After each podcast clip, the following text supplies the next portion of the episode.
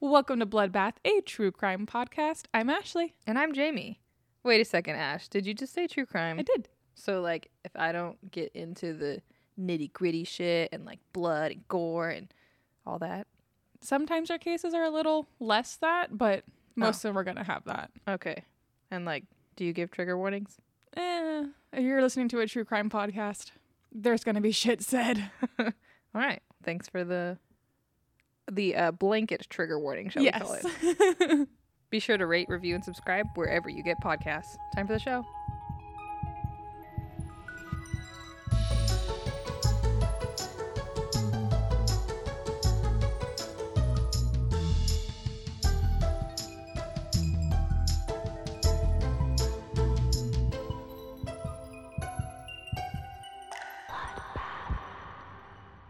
I fired and I missed. Then I fired and I missed. And I missed again. You know what day it is? What day is it? November 23rd. I mean, not really. Okay, it'll be November 25th when this comes out. Right? Yes. I mathed right? No, you're wrong. 26. 26. Yep. That's three days from now, not two. Yeah. Math is hard. Well, it's November 23rd. So happy trademark day. Happy trademark day. Bloodbath is Bloodbath TM. And it's ours. Yes. We ain't going nowhere. Unless we become an official raccoon account Oh, on Instagram. that's. Oh, never mind. Sorry. I don't even know why I'm talking about this. Bloodbath doesn't exist anymore. Sorry. Welcome to blood. Wait. Welcome to raccoons. Raccoons only. we talk about raccoons For those of you that don't follow us on Instagram, follow us on Instagram. at Bloodbath Podcast. Because, like, we got some pretty fire memes out there right now. You'll be way more in the loop yeah. of raccoons. yeah. It's like an inside joke, but for everyone to see. You got to be in it though. Got to be in it to win it. What you got going on this week? Thanksgiving. That's right. Yes. yes. The, you know, super old American tradition of celebrating something really dark. tan people. Listen, Mm-hmm. we don't want to talk about that. Okay. For me, It's For about me. the food. it's uh, one about the food, two, my family's really fucking great. yeah. So getting together with them every year on Thanksgiving is my favorite thing. Having an excuse to just stay home with Brayden and not do anything. There you go. yeah, I mean, and that's totally cool having having the different upbringings like that. Where I like Friendsgiving. That's, Friendsgiving's fun. But that's because my family is pretty much you guys. I have like five blood people. Yeah, Bloodbaths. you've you've picked your family. I have. Very strategically. You curated your family. You are you. Your family's a museum, and you're the curator. I am the zoo watcher. Oh my god! When did museum now I want to watch? Night at the Museum. Such a great movie. Maybe that's why you got the connection of museum to zoo because in Night at the Museum He's they come to life. Yeah. Okay, that makes sense. Should we start an ADHD podcast where we just talk about shit? Apparently, we we already talked about this. What were we gonna call it? We need another podcast. yeah, That's what it is. we need another TM. podcast. Like we need another fucking hole in the head. TM TM. Yeah, that doesn't work. Let me call, let me call our lawyer real quick. Ryan. Ryan. oh my goodness. Well, happy Thanksgiving to everyone who does celebrate, and to Mhm. those who don't. Happy Thursday and Friday of the last weekend of November. And I hope you do have some turkey, cause like, oh, I'm so sorry that you guys don't get to taste Jamie's turkey sandwiches. I do make some pretty fire turkey sandwiches. I'm emotional. And to all my vegan friends out there, enjoy your mashed potatoes. Woo! Oh, that's all I wanted today. You're welcome. Ugh. Anyway, let's stop talking about food. Let's talk about Charles Augustus Lindbergh. Ooh, that's a lot of. No, no, no. Names. He's he's he's a really cool dude. Oh, sorry, take it back. He does have a lot of names. That's okay. he was born on February 4th, 1902. Recently, happy birthday. he was raised in Little Falls, Minnesota, and in Washington, D.C. Minnesota. Minnesota, exactly. He was the son of a congressman, also named Charles August August Lindbergh. So actually, he's Charles Augustus, and his dad was Charles August Lindbergh. Do you think they just they meant to put August, but they just spelled it incorrectly? I don't know, but he didn't fuck up in naming his kid later on. So Okay. maybe he just wanted a little bit of a difference. He didn't want him to be a junior because you can't really trust juniors, You right? can't. According to Small Town Murder. That doesn't apply in this case. Okay. So He's not technically a junior. just wait. There's more children. but wait. but wait. so Charles Lindbergh became an officer in the U.S. Army Air Corps Reserve in 1924. He was then hired as a U.S. air mail pilot. He became famous at the age of 25 when he won the Orteig Prize for making the first nonstop flight from New York City to Paris on May 20th, 1927. American aviator Charles Lindbergh. Okay. He's often seen pictured with the plane that he made this 33 and a half hour feat in. It's the Spirit of St. Louis. So you'll see him standing in front of that plane. Mm-hmm. So he's a pretty famous aviator. Um, he received the United States' highest military decoration from President Calvin Coolidge, the Medal of Honor, as well as the Distinguished Flying Cross for his transatlantic flight. Vader. Can you not eat like an animal? He is an animal. Well, have some class. I don't think that's going to happen for us. So, this achievement spurred significant global interest in commercial aviation and air mail, which revolutionized the aviation industry worldwide. It was called the Lindbergh boom. So, this guy is like a big deal, right? Big deal. big deal. He is the pickle. Mm-hmm. Uh, he was honored as Time's first Man of the Year in 1928. Like Times Magazine. yes. Nice. He was appointed to the National Advisory Committee for Aeronautics in 29 by President Herbert Hoover and was awarded a Congressional Gold Medal in 1930. In 1931, he and a French surgeon named Alexis Carrel began work on inventing the first perf- perfusion pump, which is credited with making future heart surgeries and organ transplantation possible. So we went from planes to heart surgery? I, he's just a really smart dude. Okay. Really cool guy. He's just Iron Man. Cool, cool. Although there is some speculation that he was a Nazi sympathizer, but there's not a ton of evidence to support that. Big yikes. Big yikes. But we're not here to talk about him. No fucks with that. Uh, today, we are going to talk about the real story uh, in what American media called the crime of the century. Okay. Trigger warning here. I know we just said, you know, but this case involves a kid, Okay. a baby. That's that's a I'll I'll take that trigger warning. Okay. Good job. I condone that. Thank you. Wait, I don't condone what no, no, no. happens. No.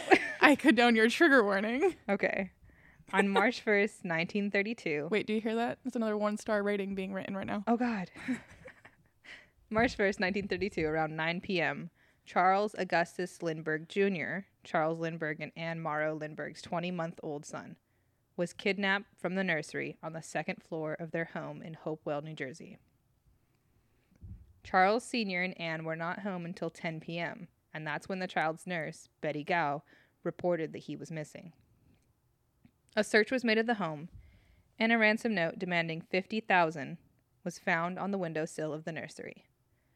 The note read in very poorly written English Dear Sir, have 50000 Dear sir.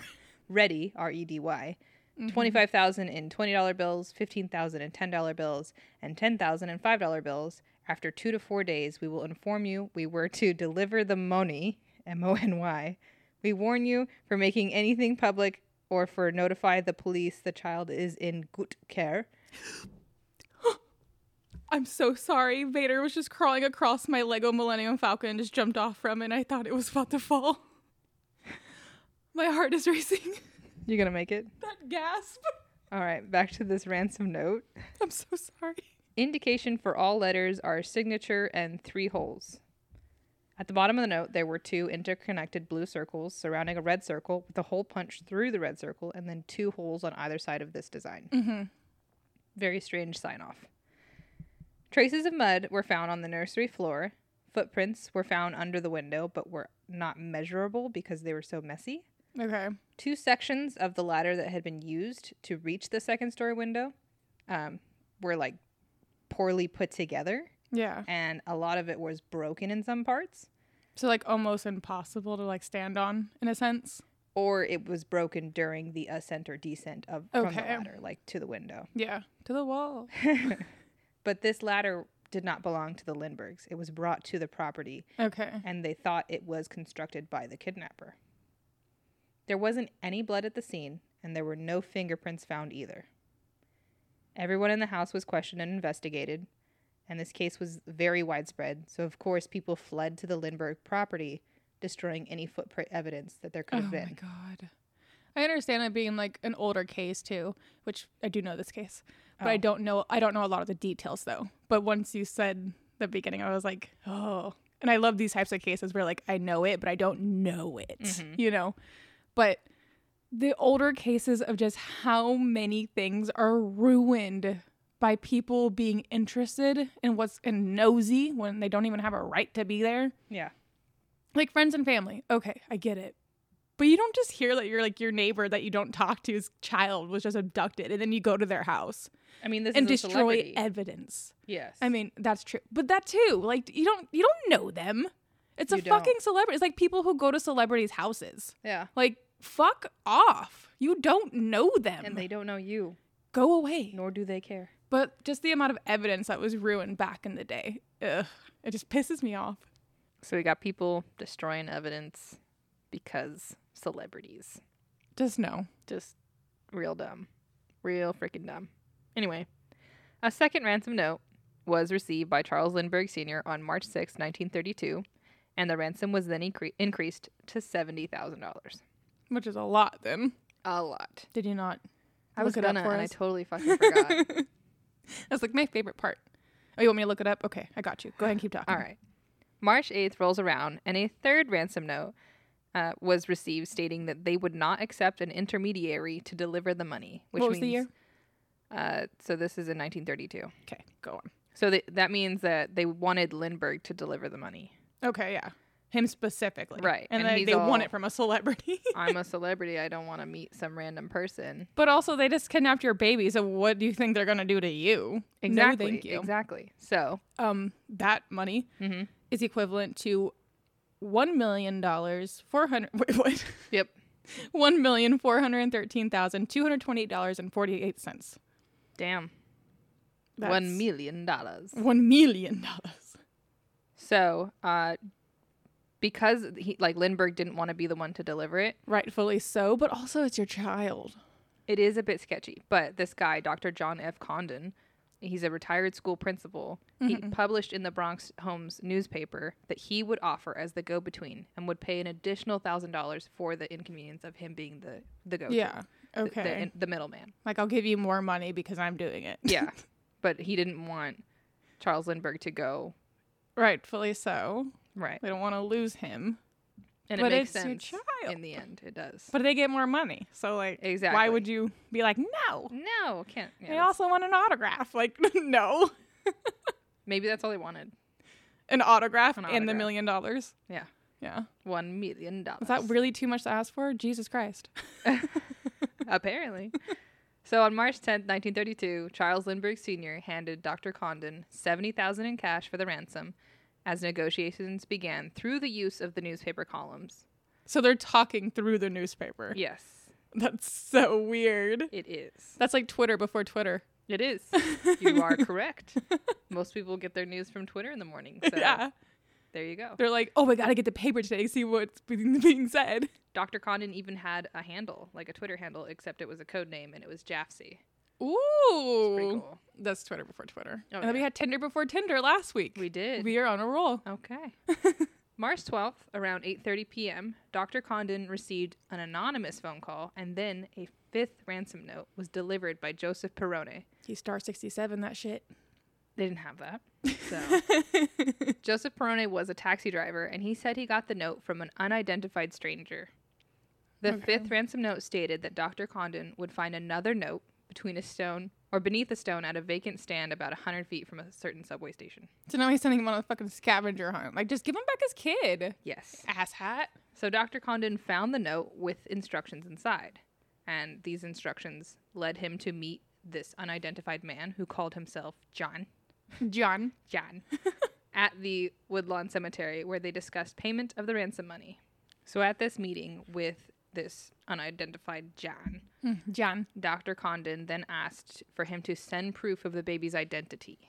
Okay, smart. So the seventh ransom note was received by Dr. Condon on March 16th with the baby's pajamas as promised. Oh, scary. Yes. Like, you got what you're asking for, but I also didn't really want it. like he could have cut some of his hair, you know, something.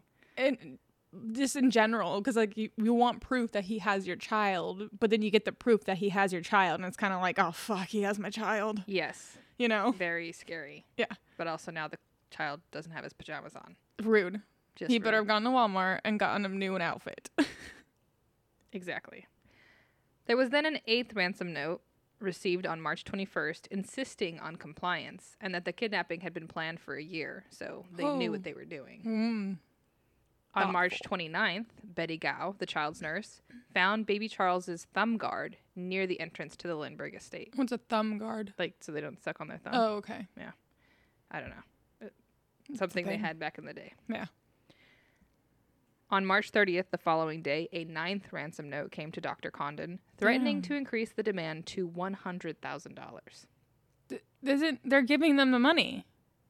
They're negotiating through the newspaper at this point, Jesus Christ. while the FBI and the New Jersey State Police are all In on it too. trying to figure out what's happening, who the who, like com- getting their suspect lineup while he's trying to Yeah. negotiate with this person.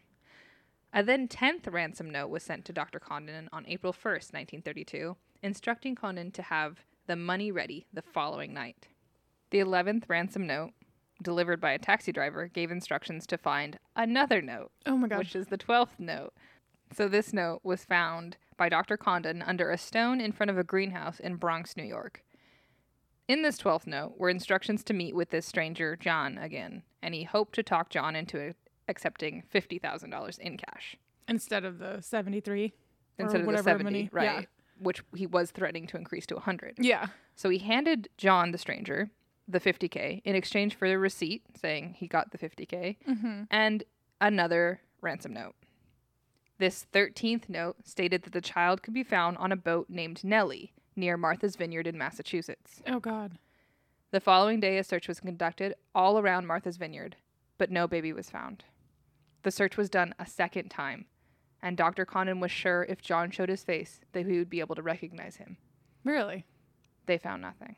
I mean, if say they did leave the baby on a boat alone, somebody sees a child, they're probably, I mean, if I saw a baby by itself on a boat, I would be getting that child and taking it to authorities. Oh, like for sure. taking it somewhere. like, Yeah. you know what I mean? Absolutely. So either that happened, another horrible person came across it, or a really good person that just really wanted a baby, which don't do that. But you know, trying to think best case scenario if the child is kidnapped, you know, hopefully they're going to be taken care of, going to a loving family. To a moral compass question if you find a baby, what do you do? I take it to authorities. Okay, if you find a briefcase full of money, what do you do? I keep that shit. Because it's supposed to be the same Woo, answer debts. for both. ah, well, I know that, but you know, yeah. I'd like a new Jeep. Legally, I would turn it in. I in. mean, for legal reasons, I would 100% turn it in. yeah. hmm hmm The baby, I would though. I'd be like, here, I found this. Here, I don't want to take responsibility for this. well, anyway, that was all in March. All of April passes. Here we are on May 12th. And the family had gotten pretty tired of just waiting around, so they started searching the grounds again. oh my god. May 12, 1932, the body of 20 month old baby Charles Augustus Lindbergh was accidentally found. The body? The body. No. It was half buried and badly decomposed. Oh. He was found four and a half miles south of the Lindbergh estate home, about 45 feet from the highway. So they never they never put him on a boat. No. They never put him somewhere. They killed him like immediately. Yes. What fucking monsters? Which is begs the question if they wanted Lindbergh to be the one to bring the money, did they just want to kill him too? To kill him too. Yeah. Or did they just want money? I think they probably wanted both. Yeah. Why would you why would you kill the baby? Like you like you literally didn't have to do that to get the money. No. Look what you got the money. Oh, anger. Yes. Very upset. William Allen was the man who found the baby's body in the search, so I just want to give a shout out to him. Mm-hmm. Little baby Charles's head was crushed. There was a hole, hole in the skull, and some of his body parts were missing. What? The coroner stated that the boy had been dead for about two months and that the cause of death was a blow to the head. They assume he was killed the night of the kidnapping.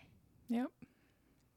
The investigation lasted for two years, from the disappearance of the child to the finding of the kidnapper. So remember that ladder that was poorly built to get into the second story of the home? Yeah. It was examined piece by piece. They found out exactly what type of wood was used to build it. Oh shit. They looked at all the tool marks and the nail hole patterns. Whoa. Another factor into honing in on the kidnapper were the bills used in the ransom. They were marked, and every time one of the market one of the marked bills was used, a little red pin would go into a map in the FBI's investigation room. I was gonna say, they're more than likely. They they at least had that. They did, yes. Little by little, they were able to follow the movements of the money. They questioned the store owners and got a description of this stranger called John. John. About 1:20 p.m. on September 18, 1934, the assistant manager of the Corn Exchange Bank and Trust Company in New York City telephoned the New York City bureau office to advise them that a $10 gold certificate had been discovered a few minutes previously by one of the tellers in that bank. It was soon learned that this bill had been received at the bank from a gasoline station located in New York City. On September 15, 1934, an alert attendant had received a bill in payment for five gallons of gasoline from a man whose description fitted closely that of the individual who had passed other bills in recent weeks. Mm-hmm. The f- filling station attendant, being suspicion of oh my God, Suspicious. suspicious of this ten dollar gold certificate, recorded on the bill, like wrote down on the the the bill, Mm-hmm. the license number of the the Oh, car driven by the purchaser. yeah. The license number was issued to Bruno Richard Hauptmann from Bronx, New York. Oh. Richard Hauptmann's house was surveilled throughout the night on September 18th, 1934, until approximately 9 a.m. on September 19th. A man closely fitting the description of John, as supplied by Dr. Condon, the guy who met with him, Mm-hmm. And the description of the purchaser of the gasoline, left his house and got into his car parked nearby. He was promptly taken into custody. Yay. Bruno Richard Hauptmann was a German carpenter who had been in this country for about 11 years. A $20 gold ransom certificate was found on his person. In his house was found a pair of shoes which had been purchased with a $20 ransom bill recovered on September 8, 1934. He admitted several other purchases which had been made with ransom certificates. On September 19th, he was identified by Joseph Peroni, the taxi driver, as the individual from whom he had received the fifth ransom note to be delivered to Dr. Condon. No shit. Mm-hmm. The following day, ransom certificates in excess of $13,000 were found hidden in his garage. He didn't. He didn't put it in a bank. No, I mean, he would have Smart, been. but, like, yeah, yeah. exactly. he was identified by Dr. Condon as John, to whom the ransom had been paid. Also, he was in possession of a Dodge sedan car, which matched the description of the car seen in the vicinity of the Lindbergh ho- home the day before the kidnapping. Okay. They examined his handwriting and compared it to the ransom notes. The writing was remarkably similar. And stupid. he was indicted in the Supreme Court in the Bronx County of New York on charges of extortion on September 26th, happy birthday me, 1934. And on October 8th, 1934, in Hunterdon County, New Jersey, he was indicted for murder. Good. Two days later, the governor of the state of New York honored the requisition of the governor of the state of New Jersey for the surrender of him. And on October 19, 1934, he was removed to the Hunterdon County Jail in New Jersey to await trial. So they were fighting over him. Okay. But they both wanted to put him in jail. Oh, yeah, for sure. They Yeah. just, just had to decide who was going to put him to trial. It's gonna be in America because they did it in America. No, no, no. It's not. It's Jersey versus New York. It's state lines. Oh, Because he, okay. yeah, he crossed state lines. I heard a country. No, he's from Germany, Oh, which there- is why his okay. English sucked on those notes. But Oh, well, I feel kind of bad. I called him stupid, but also he's a baby murderer, so fuck you. So his trial began on January 3rd, 1935, and lasted five weeks. The case against him was based on circumstantial evidence. Sadly, I kind of saw that coming. Yes. So tool marks on the ladder matched the tools that he owned.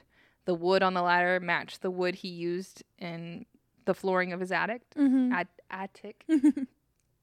Dr. Condon's telephone number and address were found scrawled in a door frame inside a closet, and handwriting on the ransom notes.